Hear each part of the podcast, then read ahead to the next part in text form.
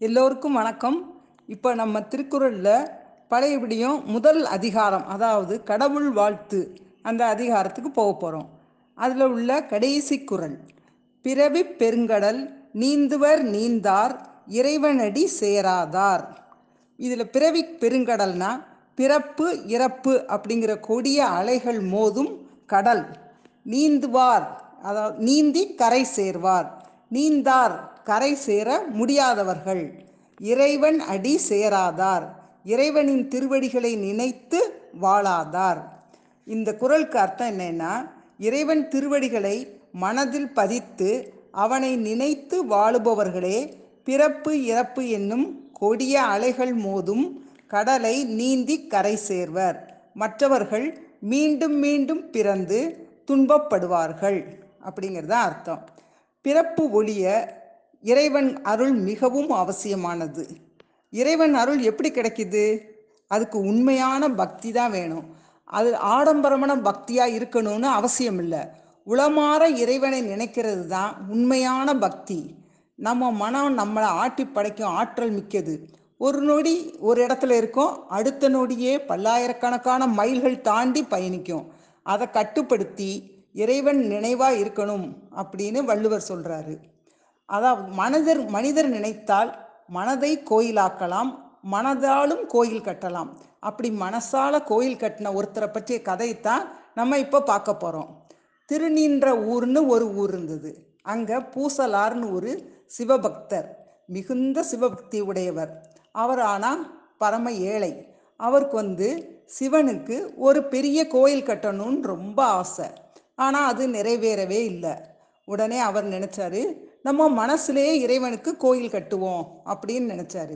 அதுக்கு வேணுங்கிற கல் மணல் மரம் சுண்ணாம்பு எல்லாத்தையும் மனசுலேயே சேகரித்தார் ஒரு நல்ல நாளில் அடிக்கல் நாட்டினார்.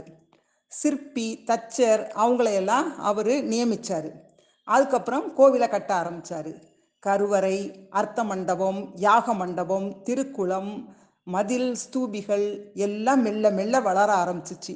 எல்லாமே ஆகம முறைப்படி சிறப்பாக மனசுக்குள்ளேயே கட்டினார். அப்போ அந்த கோயில் வேலை முடிஞ்சது. முடிஞ்சு அதுக்கு கும்பாபிஷேகம் பண்ணுவோம் அப்படின்னு சொல்லி அவர் நினச்சிருந்தார். அதே நேரத்தில் காஞ்சிபுரத்தில் காடவர் கோமான் அப்படிங்கிற ஒரு அரசன் இருந்தான். அவன் வந்து கைலாசநாதர் சிவனுக்கு ஒரு பெரிய கோயிலை ரொம்ப சிறப்பாக கட்டியிருந்தான். அரசன் கட்டின கோயில் இல்லையா? அதனால அது ரொம்பவே சிறப்பாக அமைஞ்சிருச்சு. அதுக்கு குடமுழுக்கு செய்ய ஒரு நாளை குறித்தான் அது வந்து பூசலார் வந்து குடமுழுக்கு செய்ய நினைச்சுண்டா அதே நாள் தான் ரெண்டும் ஒரே நாளில் இருந்தது. அப்போ அந்த இதுக்கு முன்னாடி குடமுழுக்கு நாளுக்கு முன்னாடி ராஜாவுடைய கனவுல இறைவன் தோன்றினார். தோன்றி நீ வச்சிருக்கிற இந்த கும்பாபிஷேகத்தை இன்னொரு நாளுக்கு தள்ளி வை ஏன்னா நான் பூசலார் கட்டின கோவிலுக்கு போக வேண்டியது இருக்குது அன்னைக்கு அங்கே கும்பாபிஷேகத்தில் கலந்துக்கிட வேண்டியது இருக்குது அப்படின்னு சொன்னார். ராஜாவுக்கு ஒரே ஆச்சரியம். நம்ம ஒரு பெரிய கோயிலை கட்டியிருக்கோம். இதை விட சிறப்பாக பூசலாருங்கிறவர் கட்டியிருக்காரா? அதை போய் பார்க்கணுமே அப்படின்னு அந்த ராஜா வந்து திருநின்ற ஊருக்கு போனார். அங்கே போய் அங்கே உள்ள எல்லாத்தையும் கேட்டார். அவங்க கோயிலா? அப்படி ஒன்று இங்கே கட்டவே இல்லையே. ஆனால் பூசலாருன்னு ஒருத்தர் இருக்காரு அப்படின்னு சொல்லி அவர்கிட்ட கூட்டிகிட்டு போனாங்க. அங்கே போன உடனே ராஜா வந்து பூசலார்கிட்ட கனவுல இறைவன் வந்து சொன்னதை சொன்னார்.